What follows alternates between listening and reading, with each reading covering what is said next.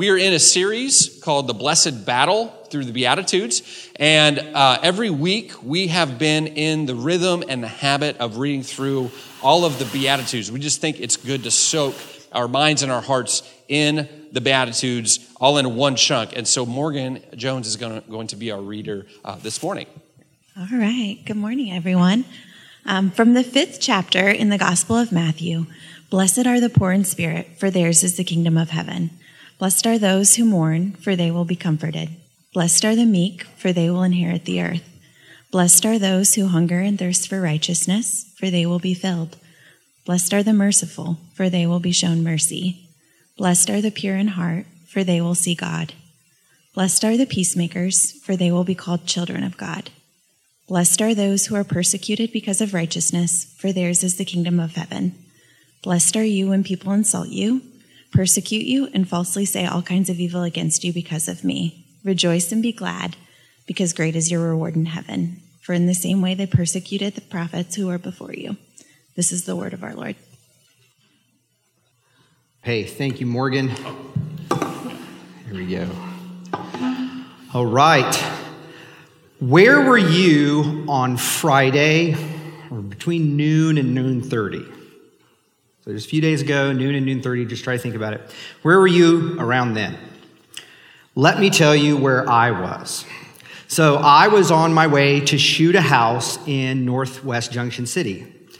And it's not criminal, I promise. I wasn't going to shoot up a house. I have a real estate photography job on the side. I was going to shoot a house uh, in the north, uh, northwest end of Junction City. And uh, so I had about a thirty-five minute drive from my house, and I uh, went ahead and settled into it, popped in an ear, earbud, and uh, put on, I think, the, the latest of the January sixth hearings, which I found interesting, and uh, just went ahead and cruised on in. If you're familiar with Junction City, maybe these will sound familiar. I uh, I went ahead and exited on uh, off I seventy on two ninety-five, or exit two ninety-five, on seventy-seven North, started heading that direction, crossed Ash Street, and then there was the Walmart Neighborhood Market on the right. Right, and then I started, kept cruising on until I got to this intersection here. Let's see if the clicker's working there. Anyone know what this? Well, it's not an intersection. There's an overpass at uh, Highway eighteen. And guess what I saw right in there in the shadow of the bridge at the last second? Not a deer, but that's a good guess. What else could be bad? A police car. Of course, it was right there. It's the perfect spot because, man, I'm just cruising. I'm going down a hill. It feels like a highway. And so I did what everyone else I think would do in that situation. I see the police officer, and then what do you immediately do? You pump the brakes real hard. You don't even know if you were going too fast or not. That's what I did. I had no idea what the speed limit was, but I knew I was cruising. And then that moment when I look in the rearview mirror and his lights come on, and it's for me. Oh. That feeling, I was busted. I was busted. I was fairly sure that I was going too fast for conditions. I don't know what the speed limit was, but I sat there, you know, after he pulled me over, I sat there on the side of the road with my window down, and the officer has my license and my information. He's running it on his computer, and I'm sitting there, and I have that sinking feeling, oh no. Something bad is about to happen. I know what's probably coming. I'm going to get a ticket. I'm going to get a ticket. It's going to be expensive. My insurance is going to go up for like thirty years. I even thought, what if somebody drives by and sees me on the side of the road? Have you ever had that feeling? Actually, uh, the house I was going to shoot was just another mile up the road, and I knew the realtor that I was shooting it for was going to pass right by, going to meet me at the house. And I thought, oh no, what if Randy sees me right there? When's the last time you had one of those moments like that where you kind of sit in this kind of hopeless dread? You know, something bad is probably about to happen, and you're almost powerless to do anything about it, and you have nothing else to do but just kind of sit and wait in your anxiety and pray. When's the last time you had a moment like that? We all have them. Maybe, like me, you got pulled over this week, and then you know exactly how I felt. Maybe you were wronged. Maybe you wronged someone else. Maybe you had a fight with your spouse or a friend, and you knew that you had said and done something not quite right. Maybe it was through no fault of your own. Maybe you experienced kind of a shell shock of betrayal from a loved one, or a friend or a coworker. Maybe it was something heavier, like a moment when you receive that diagnosis, or you lose your job, or something financial, financial squeeze hits, and you can't avoid it anymore. Something really bad happens, and maybe you don't know how you're going to make ends meet.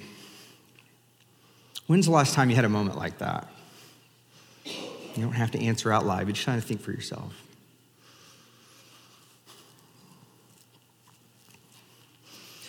So how did that feel in the moment?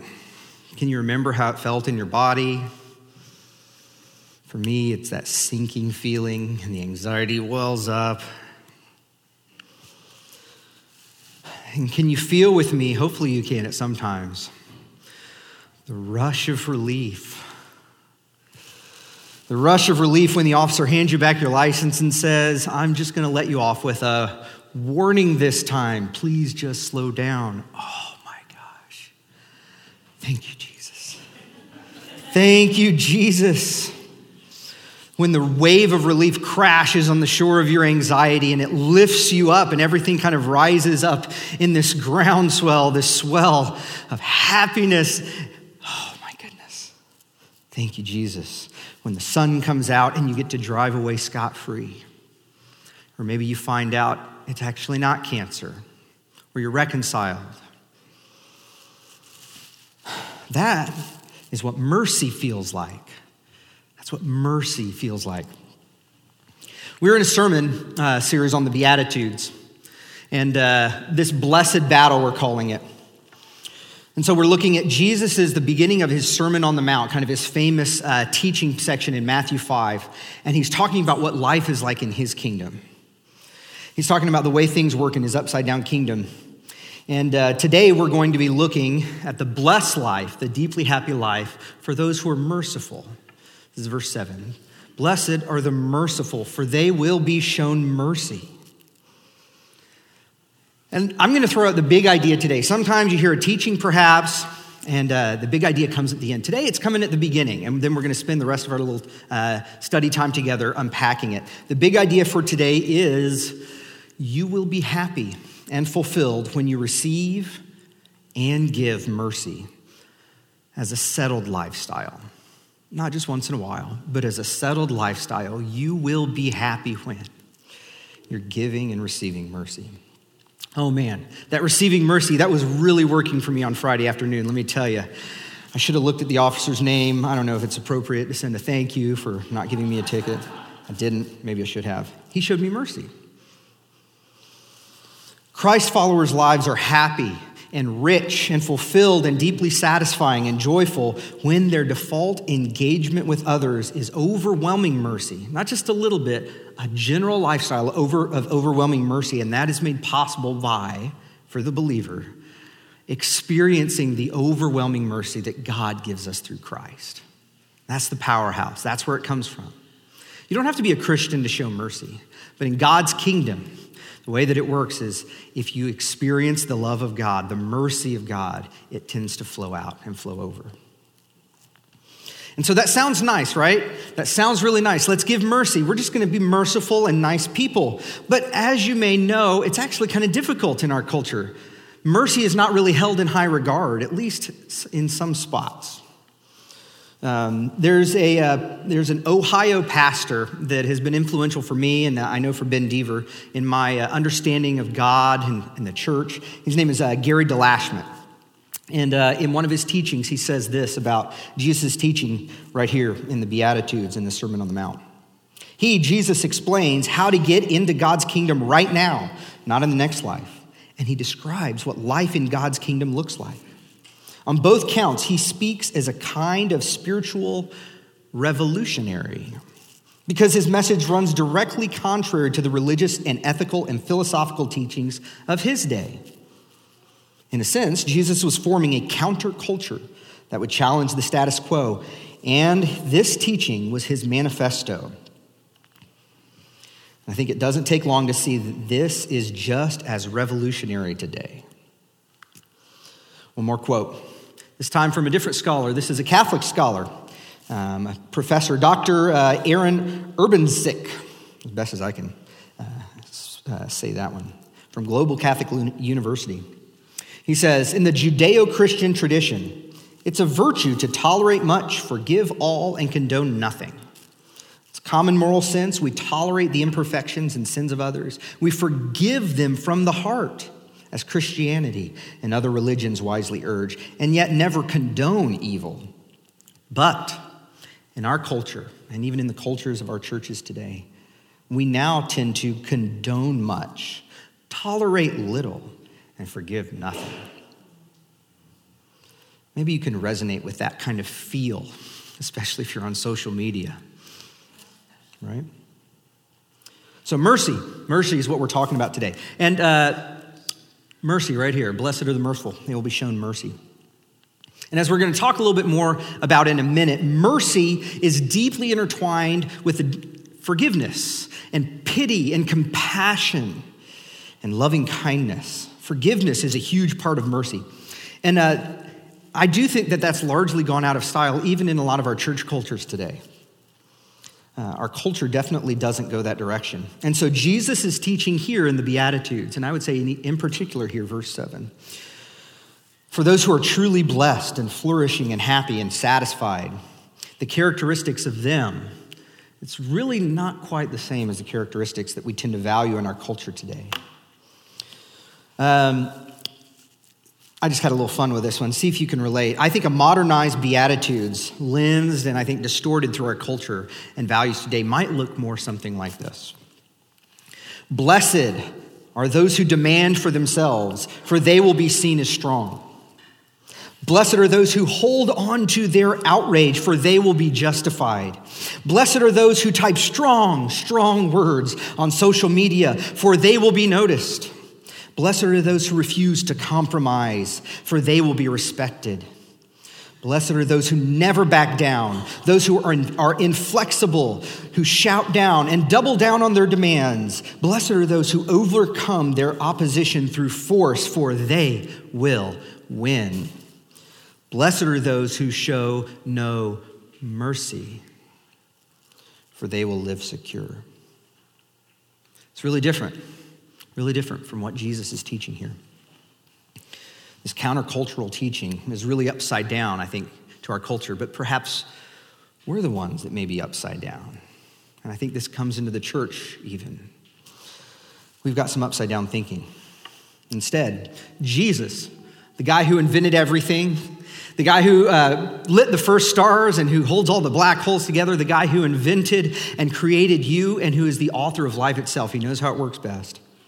He seems to say that you're blessed when you're humble, when you're merciful, when you don't uh, stand up for yourself at all costs, when you're seemingly weak. Blessed are you when people reject you and despise you for your trust in Jesus, when you're disrespected and when you lose, even when you're poor and broken and sad. Blessed are the merciful, for they will be shown mercy. This is the word of the Lord.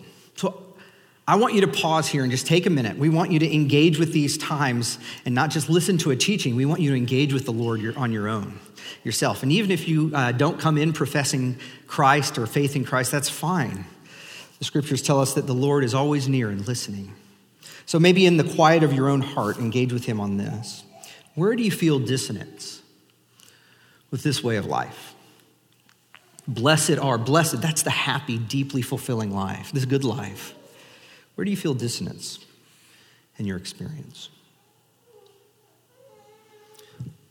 I'd encourage you to land on one. It's okay if there's multiple, but land on one this morning. And in the privacy of your own mind, just tell God, I'm feeling dissonance with this.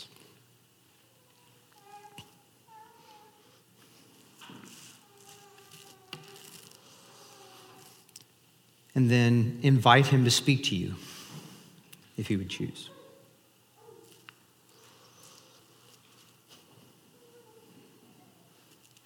If you wouldn't mind, briefly pray that the Lord would speak through me this morning.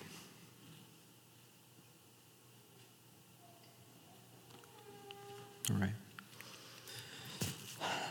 Blessed are the merciful, for they will be shown mercy. So we've got to just look a little bit. What do we mean by mercy? I talked about this a little bit before. Mercy, the Greek word, the word that was written in uh, Matthew, the original uh, language was Greek there. The Greek word here is eleison.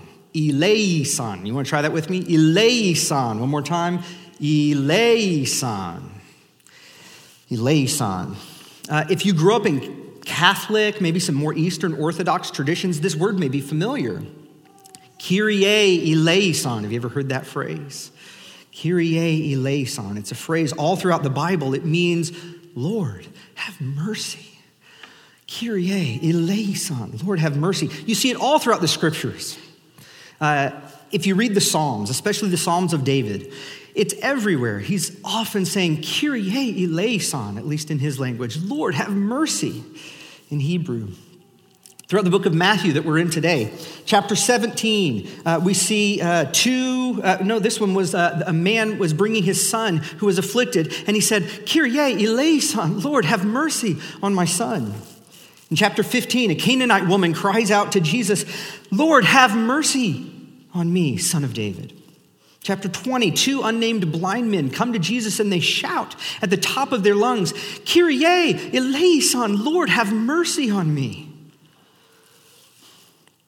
And in Luke eighteen, which we're going to dive a little bit more into here in a second, there's a, uh, a parable that Jesus t- teaches where there's two men who come close to the temple and they pray.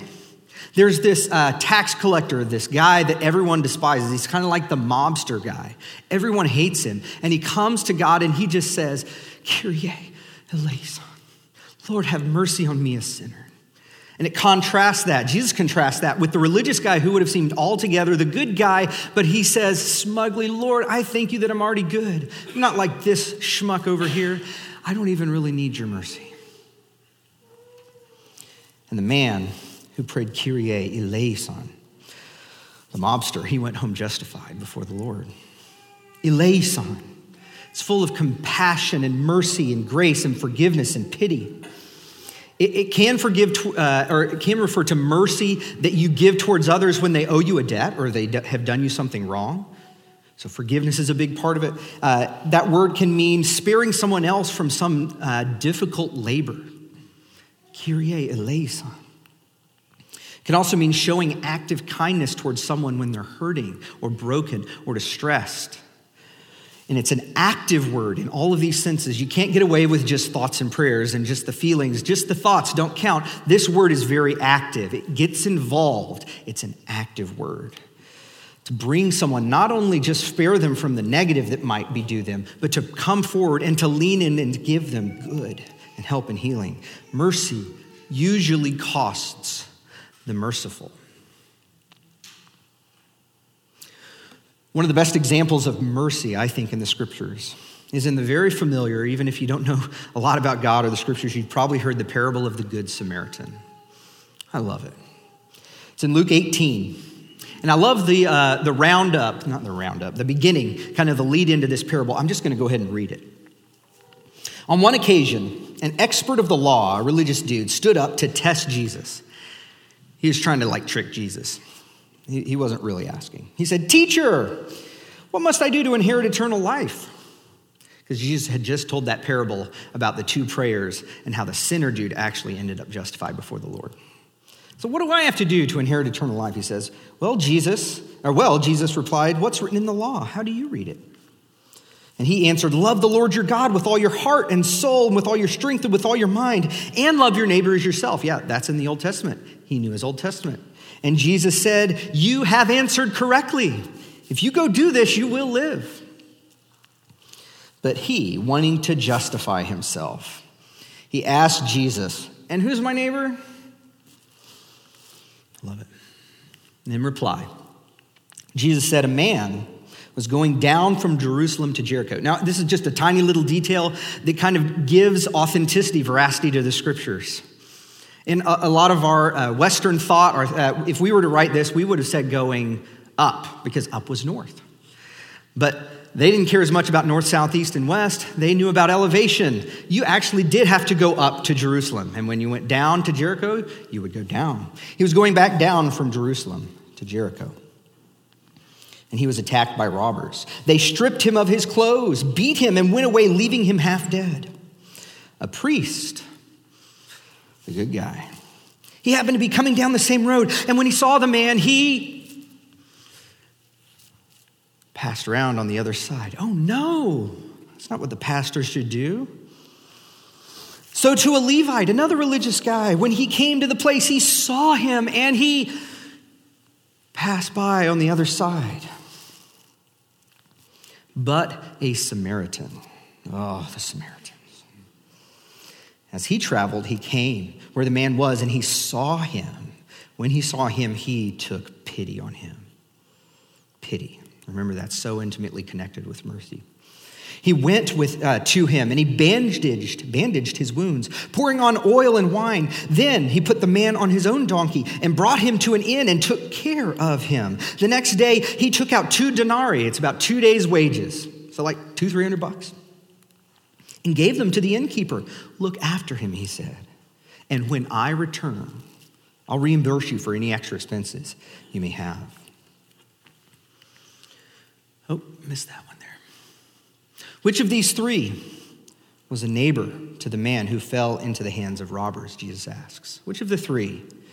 And the expert of the law, unwilling to even refer to the Samaritan, he just said, the guy who showed him mercy. This is mercy. And Jesus said, yeah, go and do likewise. This is mercy. So in the day, the Jews and the Samaritans, they did not like each other. They were social enemies. They avoided each other whenever possible. Each thought they were right about a great many things, and the other was not only wrong, but repugnant. Repugnant. Can you think of any factions in our society today that are kind of like that? Maybe this one still connects. And yet, it's this despised Samaritan who goes back and takes care of the man. All of the other religious folks, they saw the guy, but they couldn't be inconvenienced. They wouldn't slow down. They kept going. But it's the Samaritan, right? If we look back here, verse thirty-three, he's the one who took pity. Remember, that's mercy. He stopped. He took on some extra risk because there was clearly robbers around. Police force wasn't really bumping in those days. There was real danger. He was vulnerable if he was going to stop and help. He moved towards the hurting man. How do you do mercy? Let's pay attention here. He stopped. He moved towards the hurting man. He took some extra risk, and then he touched him. He touched him. He took out his own supplies. He poured on his own stores of oil and wine to disinfect and to promote healing, right? He put him up and picked him up on his own donkey, and he got down and walked. I'm sure he got a little bit of blood on him, maybe. It's fairly messy. And he walked, took him into the next inn, and then he stopped again and took care of him all night. Oh, man, this mercy thing is getting pretty intense. And then the next day, he put down a down payment to the innkeeper for all that he would have to do in the future. And then he even said, I'm coming back. I'm not done with this thing. I'm actually coming back. And if there's more costs, I will give you more. He didn't just stay detached. He was going to be engaged with this thing for the long haul. And so real, practical, real-life mercy is like this. And that's what Jesus says all of his followers should do and be like. Blessed are the merciful, for they will be shown mercy, right? This isn't an earning thing. In the English, it can almost maybe sound like that if you read it through a, diff- a specific lens. This isn't an earning thing. Jesus isn't saying you need to be merciful to others in order to merit and earn God being merciful to you. He's talking about life in his kingdom. If you're in his kingdom, you already have received mercy from him. This isn't about earning. It's about how life works in his kingdom. So how are we to do this? I hope you're asking that. How are we to do this? Kyrie eleison, Lord have mercy. How are we going to do this? Uh, perhaps you know the old truism. You can only give away what you already have. I think that applies here. If we're going to become like the Good Samaritan, we have to first become like the hurting man and receive mercy from God ourselves. Experience how God has already shown us mercy. That's the only way this thing's going to keep going. We must realize we are that wounded man, because God himself is the ultimate Good Samaritan. You ever thought about it that way? God himself is the ultimate Good Samaritan. He's not just telling us we should do that. He's already done it. And he's always been that way. If you read the scriptures, especially from the beginning, you see that God's uh, uh, penchant for mercy is there from the beginning. Those who think that, G, that God is uh, was this tyrant, unmerciful God in the Old Testament, and then Jesus comes in and starts being nice, haven't really read the scriptures. God is full of mercy from the beginning. Uh, Psalm one forty-five. This is just one of so many examples. The Lord is gracious and full of compassion, writes King David. He's slow to anger and great in mercy. He's writing from his own experience. The Lord is good to all. His tender mercies are over all his works. That is God. This is our God. Ever since the fall, since our ancestors, Adam and Eve, chose that they actually did not want to live life God's way, they were going to try to find the good life on their own, everything went sideways. And instead of this blissful good life that the evil one, the snake, had been promising them, we have experienced the desert lands. We have experienced the difficult and dead life where we're delirious. We can't see straight. We fall prey to evil. In Revelations three, uh, God himself is talking to a group of people not so unlike ourselves. And he says, you say, I'm rich. This works for Americans fairly well. I've acquired wealth. I'm doing well. I don't need a thing. But you don't realize that actually you are wretched, pitiful, poor, blind, and naked. As I see things in reality, you are actually in great need. You are dying and helpless in a ditch, and you don't know it. Utterly unable to save yourselves. In the New Testament, I love this. This is one of my favorite chapters in the whole Bible, Ephesians chapter two. In the New Testament, Paul writes to uh, another church, again, not so unlike ourselves, and reminding them, he said, and you were dead. You used to be dead in the trespasses and sins in which you once walked. Once walked on that road, and you were dead. You were following the course of this world, following the prince of the power of the air. That's the evil one. Not God. Carrying out the desires of your body and of your mind, doing the best you could on your own. You were by nature children of wrath, like the rest of mankind. But God, two of the best words in the whole scriptures, but God who, lost my place here, but God who is rich in mercy, because of the great love with which he loved us, even when we were dead in our trespasses, made us alive together with Christ. Can I get an amen? Amen. Thank you. I love that. It's my Southern Baptist roots kind of coming back there for a second. There was always a guy that would shout amen.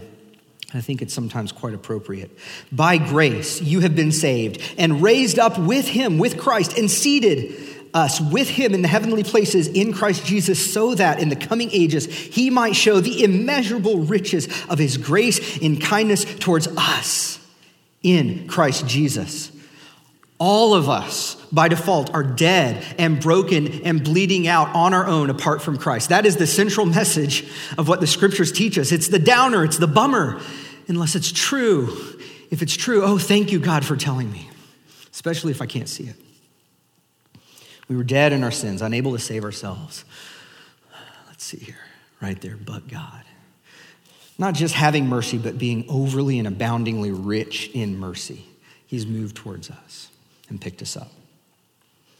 And kind of where I want us to land here today is to see and really see Jesus as the greatest Samaritan for you and for me. Let's think about this. Remember the story and all of the little details that were in there.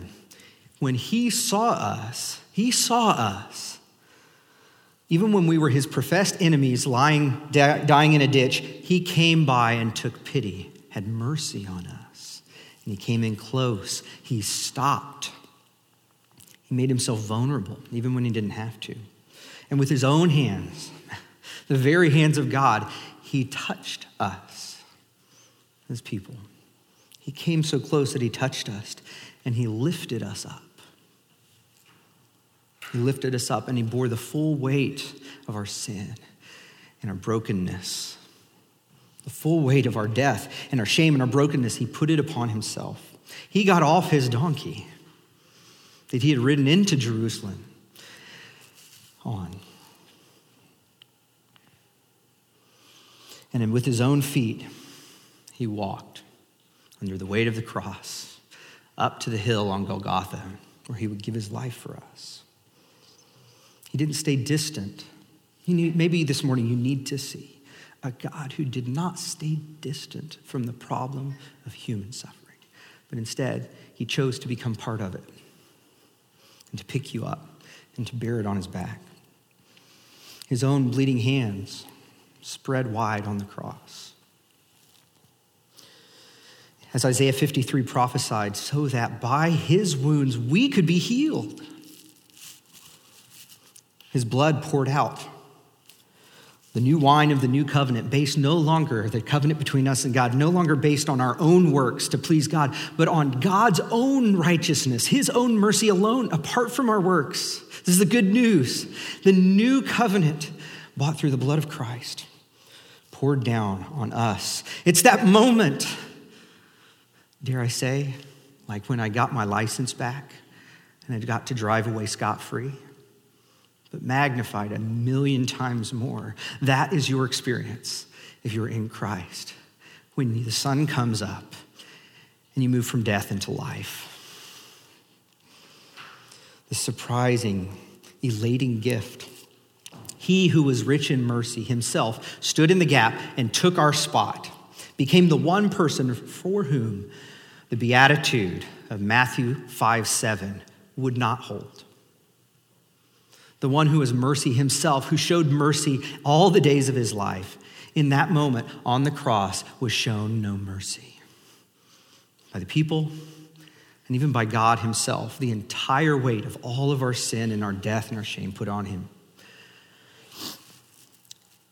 And forsaken and alone on the side of the road, he died. No one came to help. So that when on the third day he rose again, God vindicated him and put him in a place that was above every other, so that at his name every knee would bow and tongue confess that he is Lord, not just so that he would get all the glory, but so that he could become the greatest and ultimate Good Samaritan, always able to lift you up and me up and bring us healing in life. And he promises he's coming back. I love that part. He promises, I'm coming back. And until I do, he gave us a down payment for our uh, healing in the meantime. The scriptures talk about the Holy Spirit was given as a down payment. And the work of God through the Holy Spirit in these days until Jesus comes back is to bring us healing and hope. That is God's work right now. And if you are in Christ, that work is working in you and it is available to you. He wants to heal you more and more and more so that you can overwhelm with a life of mercy and give it away to others. Am I making the point? I'm kind of circling the drain on this one. I think that the only way, especially as Christians, that we will be able to live a life of overwhelming, overpouring, gushing over, cup pouring out, over everything, pouring out mercy, is if we experience the love of God, the mercy of God for us. Otherwise, it turns into duty and we kind of stop doing it. Maybe that's your experience. It's sure mine. So I kind of want to hammer this one home.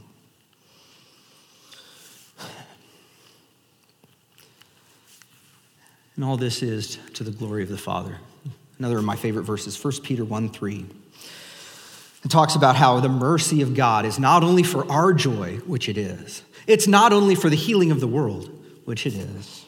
But praise also be to God, to the God and Father of our Lord Jesus Christ in his great mercy. He has given us new birth to a living hope through the resurrection of Jesus from the dead. Blessed are the merciful, for they will be shown mercy. Amen. The deeply happy life will come as they give it away. So let's just land this plane today with some application. Sound good? I would I would love it if you came away with one thing, maybe from your own uh, understanding, maybe from this, the, the, the Lord speaking to you, one thing that God wants you to take away from today for you. Maybe the applications will help. And I see there being two main applications, each with two variants.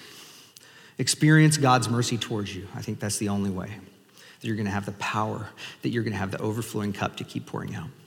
And then act mercifully. It's kind of fairly straightforward, right?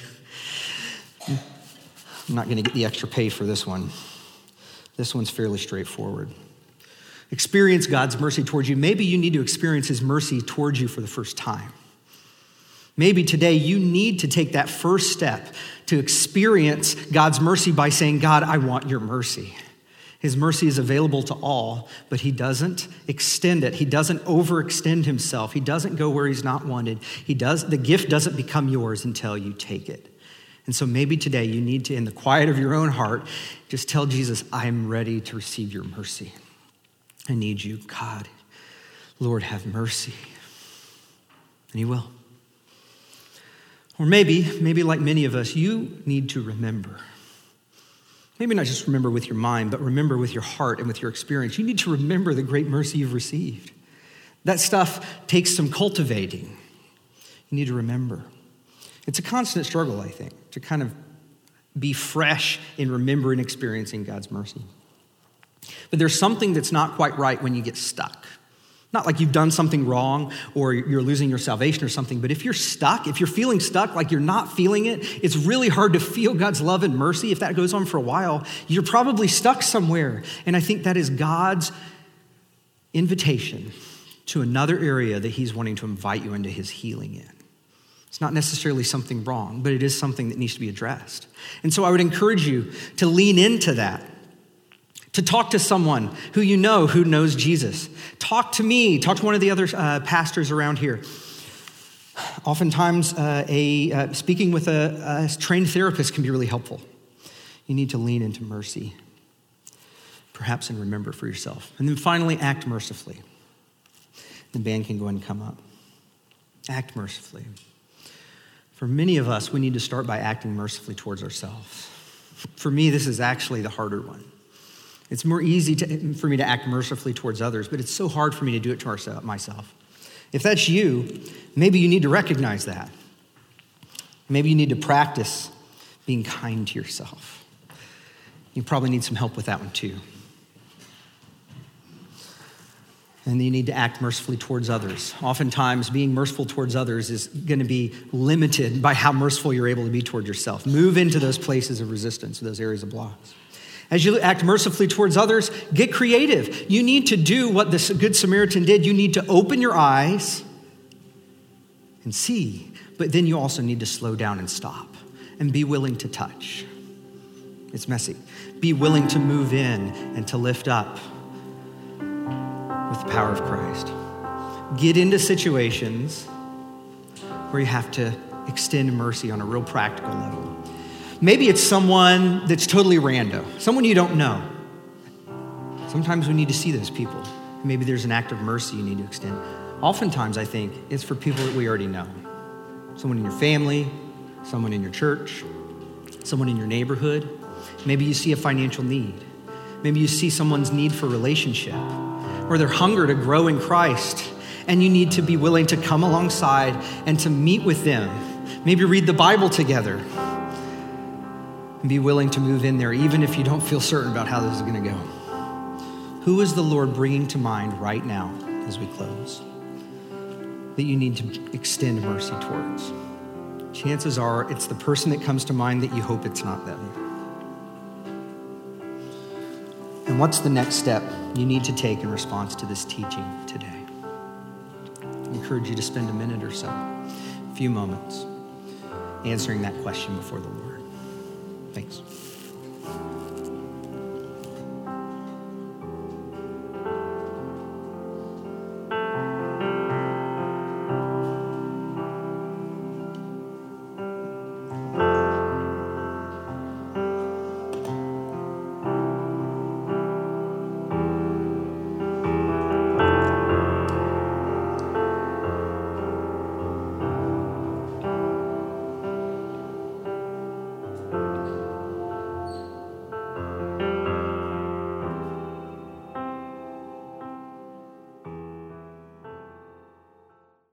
This teaching was recorded by Tallgrass at the Well.